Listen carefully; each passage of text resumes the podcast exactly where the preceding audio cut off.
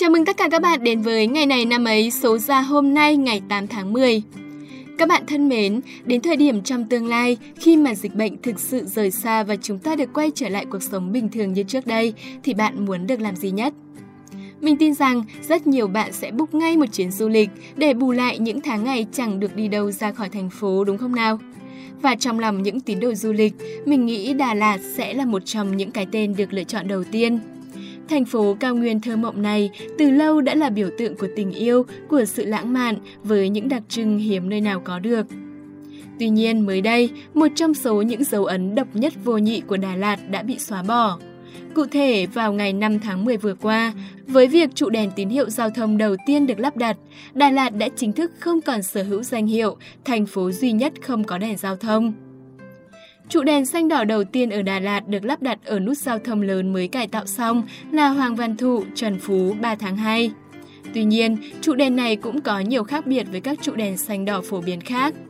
Trụ màu nâu đỏ có bảng số đếm ngược, ngay vị trí có cụm đèn tín hiệu đỏ xanh vàng, có gắn thêm một tấm thép sơn vàng, viền xanh có đục lỗ.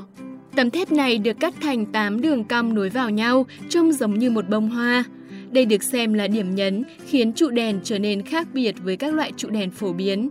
Nhiều người còn nói đùa rằng Đà Lạt quả là thành phố ngàn hoa, khi mà đến trụ đèn giao thông cũng phải nở hoa mới chịu. Theo kế hoạch, trong năm 2021, Đà Lạt sẽ có 7 nút giao ở các tuyến đường, sẽ được lắp đặt hệ thống đèn xanh đèn đỏ. Việc lắp đèn xanh, đèn đỏ cho các nút giao thông của thành phố Đà Lạt được bàn đến nhiều lần trong hơn 10 năm qua và có nhiều tranh luận xung quanh việc này. Đến nay, khi hiện trạng giao thông Đà Lạt đã thay đổi rất nhiều so với quy hoạch ban đầu từ thời Pháp thuộc, nhưng vẫn còn nhiều ý kiến nói về việc Đà Lạt nên hay không nên lắp đèn giao thông để giữ đặc trưng là thành phố ba không, không xích lô, không đèn xanh đèn đỏ, không máy lạnh. Nhiều người dân địa phương và các du khách yêu mến mảnh đất này thì luôn muốn giữ lại những nét đặc trưng của Đà Lạt. Với việc không lắp đặt đèn giao thông xanh đỏ, những người ở Đà Lạt lý giải rằng do thực tế địa hình đường xá Đà Lạt nhiều dốc cao, nếu đặt tín hiệu đèn xanh đỏ sẽ không thuận tiện cho xe đang đà lên dốc hay xuống dốc. Tuy nhiên, với việc Đà Lạt đang ngày càng trở thành một điểm đến hấp dẫn thu hút lượng khách du lịch rất lớn đổ về, việc điều tiết giao thông bằng đèn tín hiệu là việc làm cần thiết. Nếu không còn giữ được nét đặc trưng về việc không có đèn giao thông, Đà Lạt vẫn còn rất nhiều nét quyến rũ khác để những người yêu thiên nhiên khám phá. Việc quan trọng hơn vẫn là đảm bảo an ninh trật tự, an toàn giao thông cho người dân địa phương và du khách đến với nơi đây, đúng không các bạn?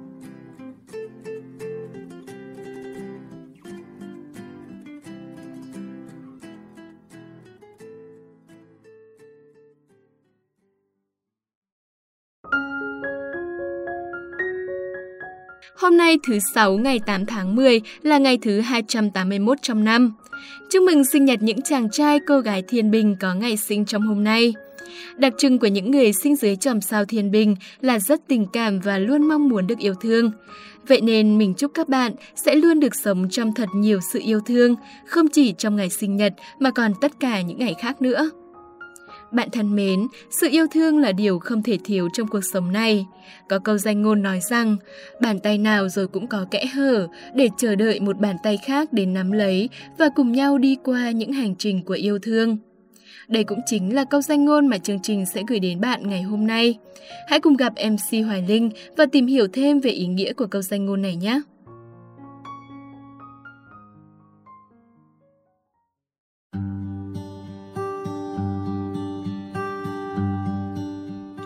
Xin chào các bạn thính giả yêu mến. Sáng sớm hôm nay, Linh có lướt qua một bài báo. Tựa đề của nó là một câu hỏi in đậm khá to như thế này. Đã bao lâu rồi bạn không nắm tay một ai đó? Bao lâu rồi nhỉ? Hoài Linh đã tự trầm ngâm một lúc. Chợt nhớ đến một câu nói mà bản thân đã từng rất tâm đắc cho đến tận bây giờ. Bàn tay nào rồi cũng có kẽ hở để chờ đợi một bàn tay khác đến nắm lấy và cùng nhau đi qua những hành trình của yêu thương. Uhm, có lẽ trong suốt những năm tháng trong cuộc đời của chúng ta thì ai cũng có những cái nắm tay không thể nào quên. Đó là đôi bàn tay thô ráp nhưng đầy yêu thương của đấng sinh thành, khẽ nắm lấy bàn tay nhỏ xíu của thiên thần bé bỏng trong ngày đầu tiên chào đời. Là bàn tay cha lấm lem bùn đất nơi công trường, bàn tay mẹ còn vương mùi khói bếp, vội lau sạch, run run đầy chân quý, chạm nhẹ vào sinh linh bé bỏng trong nôi. và đứa trẻ lớn dần. Nhưng những bàn tay ấy vẫn luôn nắm chặt tay con, dìu con bước qua những bao tố của cuộc đời. Cái nắm tay còn là lần đứng trước cổng trường, bàn tay con níu chặt tay mẹ, khóc lóc, sợ sệt, để rồi mặc cho ánh mắt bạn bè cười chê, mẹ vẫn nhẹ nhàng nói. Muốn là cánh diều chở bố mẹ đi xa, con phải tự bước vào cánh cổng trường này. Rồi những năm tháng của tuổi ô mai thơ dại, lại có những cái nắm tay lén lút đầy ngại ngùng dưới ngăn bàn. Cái nắm tay khi ấy vô ưu vô lo là của cậu bạn cùng lớp, rồi hai đứa đưa nhau qua từng phố phường, dắt tay nhau tung tăng giữa sân trường hoa nắng. Rồi khi trưởng thành, khi bàn tay ta đã có những vết sẹo sau những vết thương của cuộc đời, ta lại cảm ơn những bàn tay của bạn bè sẵn sàng đưa ra và nắm lấy, kéo ta lên khỏi những bùn lầy thất bại mà cuộc sống đã tạo ra. Dù rằng ta biết, bên cạnh những điều tốt đẹp mang tên tình bạn, mỗi người ai cũng sẽ có một bàn tay khác luôn chờ đợi để đan quyện vào nhau. Thứ tình cảm mà hàng triệu người trên thế gian này từng ngày vẫn đang nói đến một cách đầy xúc cảm, đó là tình yêu. Cái nắm tay của tuổi thanh xuân giữa những người yêu nhau, đó có lẽ là điều hạnh phúc nhất thế gian, đủ sức mạnh giúp chúng ta vượt qua cả những thời điểm tuyệt vọng nhất và mạnh mẽ đi về phía trước. Và đi mãi trên hành trình chia sẻ yêu thương ấy là cái nắm tay của tình già. Những ngón tay đã nhăn nheo nhưng vẫn thắm thiết đan quyện vào nhau, hẳn là điều mà không ít người trên thế gian này ngưỡng mộ. Bởi có ai đó đã từng nói, có hình ảnh còn đẹp hơn cả nụ hôn của những đôi trẻ yêu nhau, đó là cảnh đôi vợ chồng già nắm chặt tay nhau bước qua đường. Giữa các ngón tay có những kẽ hở, chẳng phải vì khiếm khuyết mà là để chờ đợi một bàn tay khác đến nắm và cùng bước đi trên những hành trình của yêu thương. Và rằng đôi khi cái nắm tay còn giá trị hơn ngàn vạn lời ngọt ngào, ngàn vạn cái hôn cháy bỏng. Để rồi đi suốt cuộc đời, ai cũng sẽ có những cái nắm tay chẳng dễ gì quên được. Xin chào và hẹn gặp lại các bạn vào những ngày tiếp theo.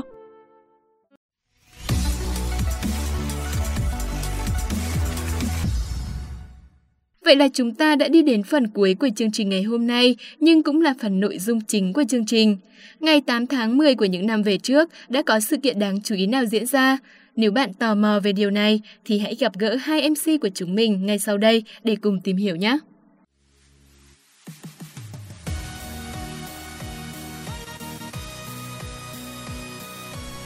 Các bạn đang nghe chuyên mục ngày này năm ấy. Hôm nay ngày mùng 8 tháng 10, ngày thứ 281 trong năm. Như thường lệ thì Hiển Vi và Thảo Nguyên sẽ đồng hành cùng các bạn.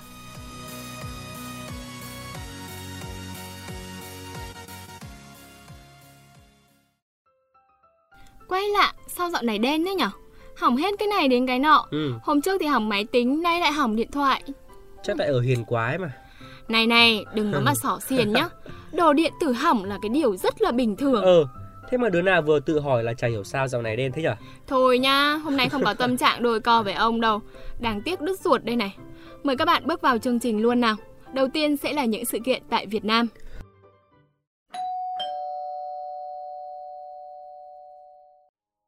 Ngày 8 tháng 10 năm 1885 là ngày sinh của vua Khải Định, là vị hoàng đế thứ 12 của triều đại nhà Nguyễn trong lịch sử Việt Nam, ở ngôi từ năm 1916 đến năm 1925 Ông được truy tôn miếu hiệu là Nguyễn Hoàng Tông. Khải Định bị đánh giá là một vị vua chỉ ham chơi, cờ bạc. Ông tự sáng chế ra những bộ y phục mới cho mình và cho cả quan hộ vệ. Ông còn rất chuộng trang điểm, ăn mặc lè loẹt, không tuân theo y phục hoàng tộc truyền thống và thường bị đả kích trên báo chí đương thời. Khải Định cũng không được lòng dân. Ở Huế, nhân dân đã truyền tụng câu ca dao phổ biến về Khải Định. Tiếng đồn Khải Định nịnh Tây, người này thì lấy ông này tiên sư. Khải Định có xây cất nhiều công trình, trong đó nổi tiếng nhất chính là lăng của ông. Lăng Khải Định khác hẳn các lăng tẩm xưa nay và đã trở thành vấn đề thảo luận của nhiều người, cả dư luận chung và trong giới chuyên môn kiến trúc. Nhiều người chê lăng Khải Định có kiến trúc lai căng nhưng lại có ý kiến cho là độc đáo và khác lạ. Khải Định ở ngôi được 10 năm thì bị bệnh nặng và mất vào ngày 6 tháng 11 năm 1925, thọ 41 tuổi lăng của vua Khải Định hiệu ứng lăng tại làng Châu Chữ, thị xã Hương Thủy, tỉnh Thừa Thiên Huế. Chúng ta sẽ cùng chuyển sang thông tin tiếp theo.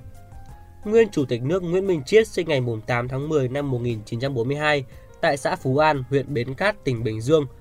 Ông là Chủ tịch nước thứ 7 của Việt Nam, nhiệm kỳ từ ngày 27 tháng 6 năm 2006 đến ngày 25 tháng 7 năm 2011. Trước khi trở thành chủ tịch nước, ông là bí thư thành ủy thành phố Hồ Chí Minh, một chức vụ quan trọng trong hệ thống chính trị tại Việt Nam. Tại Đại hội Đảng toàn quốc lần thứ 10 vào cuối tháng 3 năm 2006, trong danh sách Bộ Chính trị, ông đứng thứ tư, sau các ông Nông Đức Mạnh, Lê Hồng Anh và Nguyễn Tấn Dũng. Trước đó 5 năm, tại Đại hội Đảng lần thứ 9, trong danh sách Bộ Chính trị, ông cũng đứng thứ tư, sau các ông Nông Đức Mạnh, Trần Đức Lương và Phan Văn Khải.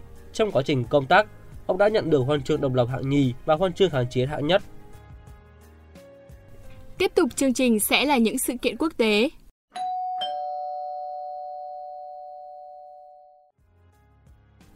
Vua Ung Chính mất ngày 8 tháng 10 năm 1735. Ông là vị hoàng đế thứ 5 của nhà Thanh trong lịch sử Trung Quốc, trị vì từ năm 1722 đến 1735. Ông dùng niên hiệu Ung Chính trong suốt thời gian 13 năm trị vì, nên các sử gia thường gọi ông là Ung Chính Đế. Là một vị hoàng đế siêng năng, cần kiệm và có tinh thần chống tham nhũng, mục tiêu của Ung Chính là tạo ra một triều đình hiệu quả với chi phí thấp nhất và ông đã tiếp tục được sự thịnh trị gần 150 năm còn lại của Đại Thanh. Giống như cha của mình, Khang Hy Hoàng đế, ông chính sử dụng các biện pháp quân sự mạnh mẽ để giữ gìn vị thế của vương triều Đại Thanh. Triều đại của ông được xem là chuyên chế, hiệu quả và mạnh mẽ. Tuy nhiên, việc ông chính thống trị bằng bàn tay sắt khiến hình tượng trong dân gian của ông không được tốt. Ông chính đã tiếp nối một thời kỳ hòa bình và thịnh vượng cho nhà Thanh. Không có ông thì không có cái gọi là khang càn thịnh thế.